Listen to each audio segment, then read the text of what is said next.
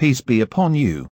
You're listening podcast from Yakin Institute for Youth Conversation. For more please stay tuned. أعوذ بالله من الشيطان الرجيم بسم الله الرحمن الرحيم والذين يتوفون منكم ويذرون أزواجا يتربصن بأنفسهن أربعة أشهر وعشرا فإذا بلغن أجلهن فلا جناح عليكم فيما فعلن في أنفسهن بالمعروف والله بما تعملون خبير നിങ്ങളിൽ നിന്നും മരിച്ചു പോകുന്നവരുടെ ഭാര്യമാർ നാല് മാസവും പത്ത് ദിവസവും കാത്തിരിക്കണം കാത്തിരിപ്പ് കാലം പൂർത്തിയായാൽ സ്വന്തം കാര്യത്തിൽ അവർക്ക് ന്യായമായ നടപടികൾ എടുക്കാം അതിൽ നിങ്ങൾക്ക് യാതൊരു പങ്കുമില്ല നിങ്ങളുടെ ചെയ്തികളെക്കുറിച്ച് അള്ളാഹു നന്നായി അറിയുന്നുണ്ട് ولا جناح عليكم فيما عرضتم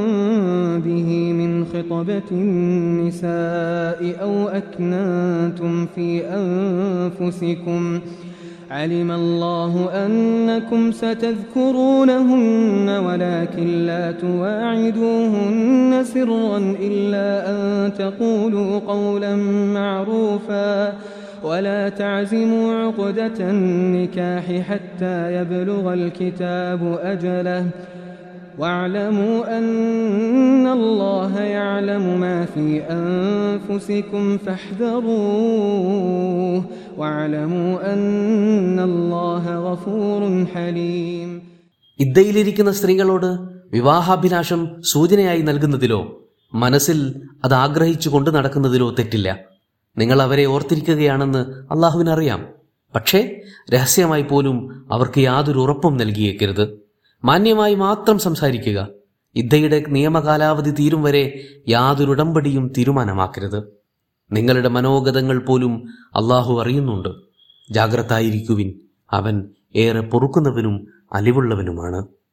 പ്രിയ സുഹൃത്തുക്കളെ അസ്സലാമു അലൈക്കും വറഹമത്തല്ലാഹി വബർക്കാത്തു സൂറത്തുൽ ബക്കറയിൽ നൂറ്റി മുപ്പത്തിനാലും നൂറ്റി മുപ്പത്തി അഞ്ചും ആയത്തുകളാണ് ഇപ്പോഴിവിടെ വായിച്ചു കേട്ടത്.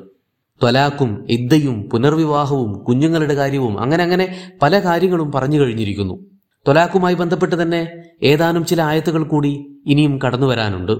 ത്വലാക്ക് കഴിഞ്ഞാലുള്ള ഇദ്ദയെക്കുറിച്ച് നേരത്തെ പരാമർശിച്ചത് നാം കണ്ടു കഴിഞ്ഞതാണ്. എന്നാൽ ഭർത്താവിന്റെ നിര്യാണത്തെ തുടർന്നുണ്ടാകുന്ന ഇദ്ദയെക്കുറിച്ച് പ്രത്യേകം പരാമർശിക്കേണ്ടതായി ബാക്കി നിൽക്കുകയാണ്. കാരണം അതിന് ചില വ്യത്യസ്തമായ വിശദീകരണങ്ങൾ നൽകപ്പെടേണ്ടതുണ്ട്. ഈ ഇദ്ദയും ഇതിന്റെ കാലാവധിയും ഇത് നടപ്പിലാക്കേണ്ടുന്ന രീതിയും മാത്രമല്ല ശേഷമുള്ള പ്രസ്തുത സ്ത്രീയുടെ ജീവിതം കൂടി വിവരിക്കപ്പെടേണ്ടതുണ്ട്. വിഷയത്തിന്റെ ഏതാണ്ട് എല്ലാ മർമ്മഭാഗങ്ങളും സ്പർശിച്ചുകൊണ്ട് തന്നെയാണ് ഖുറാൻ മുന്നോട്ട് പോകുന്നത്. വല്ലതീന യതവഫൗന മിൻകും വയതറൂന അസുവാജ. ഭാര്യമാരെ ശേഷിപ്പാക്കി ബാക്കി വെച്ച് ഭർത്താക്കന്മാർ മരിച്ചു പോകുന്ന കേസുകളിൽ യത്തറബസ് നബി അംഫുസിഹിന്ന അവർ അഥവാ ഭാര്യമാർ ഒഴിഞ്ഞിരിക്കട്ടെ അഥവാ ഇതയായി ആചരിക്കട്ടെ അർബഅത്ത് അഷൂരിൻ വ അഷുറോ നാലു മാസവും പത്ത് ദിവസവും. വിവാഹമുക്തയുടെയും ഭർത്താവിന്റെ നിര്യാണത്താൽ വിധവയായവളുടെയും കാര്യങ്ങൾ പലതരത്തിലും വ്യത്യാസപ്പെട്ട് കിടക്കുന്നുവെന്ന് നേരത്തെ തന്നെ നമ്മൾ മനസ്സിലാക്കിയിട്ടുണ്ട്. അതുപോലെ ഇദ്ദയുടെ കാലയളവിലും ആ മാറ്റമുണ്ട്. തൊലാക്കിന് ശേഷമാണെങ്കിൽ മൂന്ന് കുറവ് ആണ് ഇദ്ദ ഇരിക്കേണ്ടത്. എന്നാൽ ഇവിടെ ഭർത്താവ് മരിച്ചു കഴിഞ്ഞാൽ നാല് മാസവും പത്ത് ദിവസവുമായി ആ കാലയളവിന് മാറ്റം സംഭവിക്കുകയാണ്. നമ്മൾ മനസ്സിലാക്കിയതുപോലെ തന്നെ ഭർത്താവിന്റെ വിയോഗ നേരത്ത് സ്ത്രീ ഗർഭിണിയാണെങ്കിൽ പ്രസവം വരെയാണ് ഇദ്ദേഹയുടെ കാലയളവ്. പ്രസ്തുത കാലയളവിൽ അതുവരേക്കും അവൾ എവിടെയാണോ താമസിച്ചിരുന്നത് അവിടെ തന്നെ താമസിക്കാൻ അവൾ അർഹയാണ് അവൾക്കതിന് അവകാശമുണ്ട്.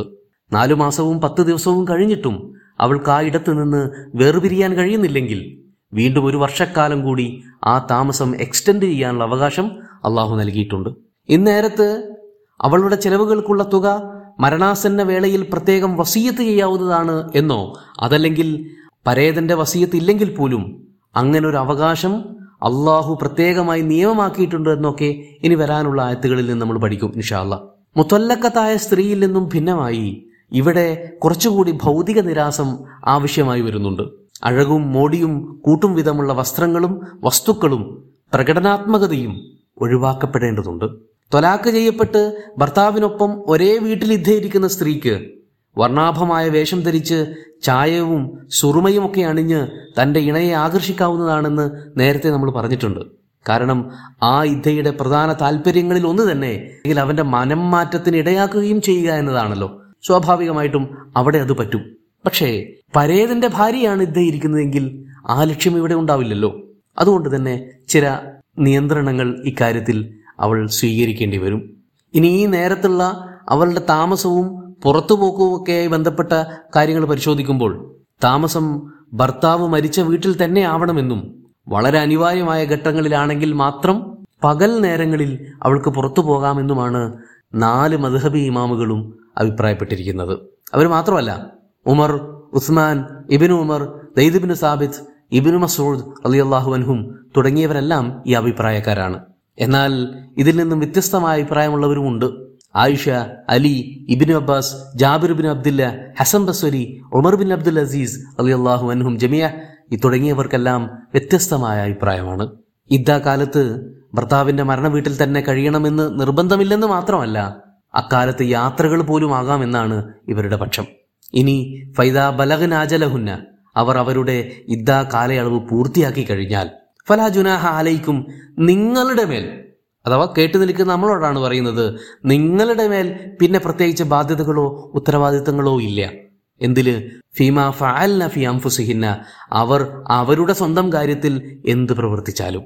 അഥവാ യുദ്ധാകാലത്ത് അവൾ ഭർത്താവിന്റെ വീട്ടിൽ താമസിക്കുകയും ഒരുപാട് ആത്മനിയന്ത്രണങ്ങൾ കൈക്കൊള്ളുകയും അപവാദങ്ങൾ കിട നൽകാതിരിക്കുകയും ചെയ്തവളാണെന്നിരിക്കെ ശേഷിക്കുന്ന കാലം മുഴുവനും അങ്ങനെ തന്നെ കഴിയണമെന്ന് അവൾക്ക് മേൽ നിർബന്ധമില്ലല്ലോ.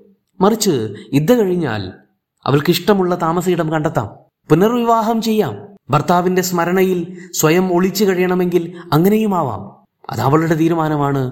അവളുടെ അത്തരം ഏത് തീരുമാനത്തിലും നാട്ടുകാരോ വീട്ടുകാരോ വല്ലാതെ തലപുകയ്ക്കേണ്ടതില്ല. അമിത സദാചാരഭാരം അവളുടെ തലയിൽ കെട്ടിവെക്കേണ്ടതുമില്ല. അത് അവൾക്ക് വിട്ടുകൊടുക്കുക. എന്നാൽ ബിൽ മാറൂഫ് പെണ്ണെടുക്കുന്ന ഓരോ തീരുമാനവും ന്യായമായിരിക്കണം ധാർമ്മിക മൂല്യങ്ങൾ വിസ്മരിക്കപ്പെടാത്ത വിധമായിരിക്കണം എന്നുകൂടി അവളെ ഓർമ്മപ്പെടുത്തുന്നുമുണ്ട്. ഭർത്താവിന്റെ മരണകാരണത്താൽ ഭർത്താവിന്റെ മരണകാരണത്താൽ ഇദ്ദ ആചരിക്കപ്പെടുമ്പോൾ അവിടെ പ്രായഭേദമന്യേ സംയോഗം നടന്നതോ നടക്കാത്തതോ ആയ എല്ലാവരും അത് പാലിക്കാൻ ബാധ്യസ്ഥരാണ്. മുത്തൊല്ലക്കത്തായ സ്ത്രീകളുടെ കാര്യത്തിൽ ചില വ്യത്യാസങ്ങളുണ്ട്. സംയോഗം നടന്നിട്ടില്ലാത്ത പെൺകുട്ടികളാണെങ്കിൽ ഇദ്ദ ഇരിക്കേണ്ടതില്ല പക്ഷെ ഇവിടെ അങ്ങനെയല്ല. ഏത് പ്രായക്കാരും ഏത് ഗണത്തിൽ വരുന്നവരും ഭർത്താവിന്റെ വിയോഗത്തിൽ ഇദ്ദ ഇരിക്കേണ്ടതുണ്ട് ഇനി അടുത്ത ആയത്തിൽ പറയാൻ പോകുന്നത് ഇദ്ദാകാലത്ത് സംഭവിക്കാൻ പാടില്ലാത്ത മറ്റൊരു സുപ്രധാനമായ കാര്യമാണ്. അത് പറയുന്നതിന് മുമ്പ് ഒരു കാര്യം സൂചിപ്പിക്കേണ്ടതുണ്ട്. കുറച്ചു മുമ്പ് ഒരു എപ്പിസോഡിൽ നമ്മൾ ചർച്ച ചെയ്തിരുന്ന വിഷയമാണ് വിവാഹമോചിതരായ സ്ത്രീകളോട് അവർ ഇദ്ദയിലിരിക്കെ പ്രപ്പോസൽ നടത്താൻ പാടില്ല എന്ന കാര്യം. അപ്പറഞ്ഞതിനോട് അഡീഷണൽ ആയിട്ടാണ് ഇന്ന് ഈ ആയത്ത് സംസാരിക്കാൻ പോകുന്നത്. അഥവാ ത്വലാക്ക് ചെയ്യപ്പെട്ട സ്ത്രീയോടും ഭർത്താവ് മരണപ്പെട്ട് ഇദ്ദയിലിരിക്കുന്ന സ്ത്രീയോടും രണ്ടു തരം സമീപനമായിരിക്കണം ഈ വിഷയത്തിൽ സ്വീകരിക്കപ്പെടേണ്ടത്. മുത്തല്ലക്കത്തായ സ്ത്രീകളുടെ കാര്യത്തിൽ അള്ള തന്നെ പറഞ്ഞു വബൂലത്തുഹുന്ന അഹക്കു ബിറദ്ദിഹിന്ന. അവരുടെ ഭർത്താക്കന്മാരാണ് അവരെ തിരിച്ചെടുക്കാൻ ഏറ്റവും കൂടുതൽ യോഗ്യരും അർഹരുമെന്ന് അവിടെ പറഞ്ഞിട്ടുണ്ട്. അങ്ങനെയാണെങ്കിൽ പിന്നെ ഇദ്ദ കഴിയുന്നതിന് മുമ്പ് മൂന്നാമതൊരാൾ ഇടയിൽ കയറി പ്രപ്പോസൽ നടത്തുക എന്ന് പറയുന്നത് അനുചിതമാണെന്ന് പ്രത്യേകം പറയേണ്ടതില്ലല്ലോ. അതുകൊണ്ടാണ് അവിടെ കർക്കശമായ വിലക്ക് ഏർപ്പെടുത്തിയത്. അതേസമയം ഭർത്താവിന്റെ വിയോഗത്തിൽ ഇദ്ധയിരിക്കുന്ന സ്ത്രീയോട് വിവാഹ താല്പര്യത്തിന്റെ നേർത്ത ചില സൂചനകൾ നൽകുന്നതിൽ തെറ്റൊന്നുമില്ല. അതുപക്ഷെ സുവ്യക്തമായ രൂപത്തിലുള്ള വിവാഹാഭ്യർത്ഥനയോ ഉറപ്പ് നൽകലോ കരാറുണ്ടാക്കലോ ഒന്നുമാകാൻ പാടില്ല. ഇദ്ദാകാലത്തെ സ്ത്രീ എന്ന പോലെ തന്നെ ചുറ്റുപാടുമുള്ളവരും നിയന്ത്രണങ്ങളെയൊക്കെ മാനിക്കേണ്ടതുണ്ട് എന്നാണ് ഈ പറഞ്ഞതിന്റെയൊക്കെ സാരം. ഇനി ആയത്തിലേക്ക് കടക്കാം നമുക്ക്. വലാ ഫീമ അറൽ തുംബിഹി മിൻ ഹിദ്ബത്തിന്റെ സാ ഭർത്താവിന്റെ വിയോഗത്തിൽ ഇദ്ധയിരിക്കുന്ന സ്ത്രീകളോട് വിവാഹ താല്പര്യം വ്യംഗ്യമായി സൂചിപ്പിക്കുന്നതിൽ വിരോധമൊന്നുമില്ല. ഇവിടെ ഒരു കാര്യം പ്രത്യേകമായിട്ട് വിവരിക്കേണ്ടതുണ്ട് എന്ന് തോന്നുകയാണ്. വിവാഹ അഭ്യർത്ഥന രണ്ട് രീതിയിലാണ് നടക്കുന്നത്. ഒന്ന് തസ്രീഹ് രണ്ട് താരീഹ് തസ്രീഹ് എന്ന് പറയുന്നത് കട്ടർ റൈറ്റ് ആയിട്ട് നേർക്ക് നേരെ സംസാരിക്കലാണ്. കല്യാണം മാത്രമായിരിക്കും ആ സംസാരത്തിന്റെ പ്രമേയം. ഉദാഹരണത്തിന് ഇദ്ദ കഴിഞ്ഞാൽ ഉടനെ ഞാൻ നിന്നെ കെട്ടാം. അല്ലെങ്കിൽ വലിയനോട് പറയാണ് ഇദ്ദ കഴിഞ്ഞാൽ അവളെ എനിക്ക് കെട്ടിച്ചു തരണം. ഈ രീതിയിൽ നേർക്കുനേരെ സംസാരിക്കുന്നതിനാണ് തസ്ലീഹ് എന്ന് പറയുന്നത്. ഇത്തരം സംഭാഷണം ഒരു തരത്തിലുള്ള ഇദ്ധയിലും അനുവദനീയമല്ല. അത് തൊലാക്ക് ചെയ്യപ്പെട്ടിട്ടാവട്ടെ ഭർത്താവ് മരിച്ചിട്ടാവട്ടെ അല്ലെങ്കിൽ മറ്റേതെങ്കിലും തരത്തിലുള്ള ഇദ്ധയാവട്ടെ അവിടങ്ങളിൽ ഒന്നും തന്നെ ഇത് അനുവദനീയമല്ല. രണ്ടാമത്തെ രീതി താരീലാണ് വളരെ വ്യംഗ്യമായ വളരെ നേർത്ത സൂചനകൾ അടങ്ങിയ സംഭാഷണമാണത്. ഉദാഹരണത്തിന് അവളോട് പറയാം ഞാനൊരു പെണ്ണിനെ അന്വേഷിക്കുന്നുണ്ട്. അല്ലെങ്കിൽ കല്യാണം കഴിക്കാൻ വീട്ടിൽ നിന്ന് ഭയങ്കര പ്രഷറുണ്ട് എന്ന രീതിയിലൊക്കെ സംസാരിക്കാം. ഇത് പക്ഷേ ഭർത്താവിന്റെ മരണകാരണത്താൽ ഇദ്ദേഹിക്കുന്നവരോടത്ത് മാത്രമേ പറ്റുള്ളൂ. തൊലാക്ക് ചെയ്യപ്പെട്ടിരിക്കുന്ന അഥവാ തൊലാഖു റജയിലിരിക്കുന്ന സ്ത്രീകളോട് ഈ സൂചനയടങ്ങിയ സംഭാഷണം പോലും അനുവദനീയമല്ല എന്നും കൂടി പ്രത്യേകം മനസ്സിലാക്കേണ്ടതുണ്ട്.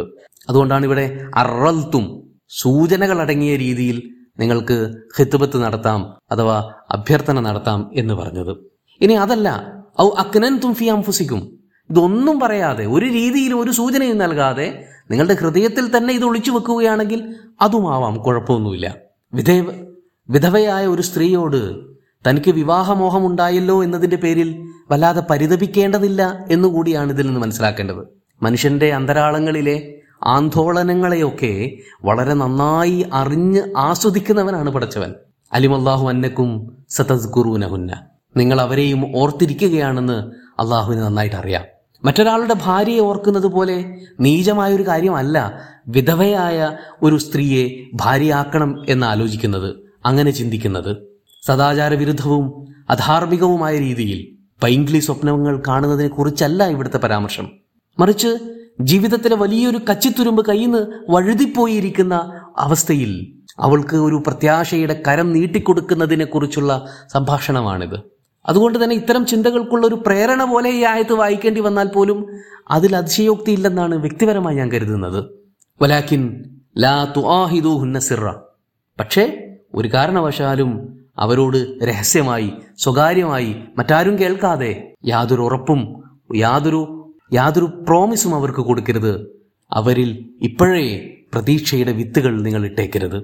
ഇല്ല അൻ തക്കൂലു കൗലം മാറൂഫ തീർത്തും മാന്യവും ഡീസന്റുമായ വർത്തമാനങ്ങൾ സംഭാഷണങ്ങൾ മാത്രമേ അവരുമായി നടത്താൻ പാടുള്ളൂ. രഹസ്യ കൂടിക്കാഴ്ചകൾ അനുവദിക്കപ്പെടുന്നതല്ല. വലാ താജിമു ഉക്തത്തന്നിക്ക ഹത്ത യബ്ലുഗൽ കിതാബ് അജല. ഇദ്ദയുടെ നിയമപരമായ സമയപരിധി പൂർത്തിയാക്കും മുമ്പ് അവരുമായി യാതൊരു കരാറോ ഉടമ്പടിയോ ഉണ്ടാക്കാൻ പാടില്ല. അവരുമായി മാത്രമല്ല അവരുടെ വലിയകളുമായോ ഉത്തരവാദിത്തപ്പെട്ടവരുമായിട്ടോ ഇത്തരം സംഭാഷണങ്ങൾ അല്ലെങ്കിൽ ഇത്തരം കരാറുകൾ ഒന്നും തന്നെ ഉറപ്പ് നൽകലോ വാങ്ങിക്കലോ ഒന്നും തന്നെ പാടുള്ളതല്ല. കാരണം തൊട്ടടുത്ത നിമിഷം പോലും എന്താ സംഭവിക്കാൻ പോകുന്നതെന്ന് നിശ്ചയമില്ലാത്തവരാണ് നമ്മൾ. ഇന്നത്തെ അതേ മാനസികാവസ്ഥ നാലു മാസം കഴിയുമ്പോഴും കാത്തുസൂക്ഷിക്കാൻ പറ്റുമെന്ന് യാതൊരു ഉറപ്പുമില്ല. വാലമു അന്നല്ലാഹ യാലമു മാഫി അംഫുസിക്കും നിങ്ങളുടെ ഹൃദയവികാരങ്ങളും വിചാരങ്ങളുമെല്ലാം അറിയുന്നവനാണ് അള്ളാഹു എന്ന് നിങ്ങൾ മനസ്സിലാക്കിക്കൊള്ളട്ടോ. ഫഹദറു അങ്ങനെ മനസ്സിലാക്കിയിട്ട് അവന്റെ കാര്യത്തിൽ നിങ്ങൾ ജാഗ്രത പുലർത്തുകയും വേണം. നിങ്ങളുടെ ഹൃദയമടിപ്പുകളെ പോലെ തന്നെ മനസ്സിന്റെ ശീൽക്കാര്യങ്ങളെയും നന്നായി അറിയുന്നവനാണ് അള്ളാഹു നിങ്ങളുടെ ചിന്തകളുടെയോ ആഗ്രഹങ്ങളുടെ പേരിൽ അവൻ നിങ്ങളെ പഴിക്കുന്നില്ല. എന്നാൽ അവ അനുവദനീയമല്ലാത്ത മാർഗേണ സാധിപ്പിക്കാൻ ശ്രമിച്ചാൽ അതൊരു പാതകം തന്നെയാണ്.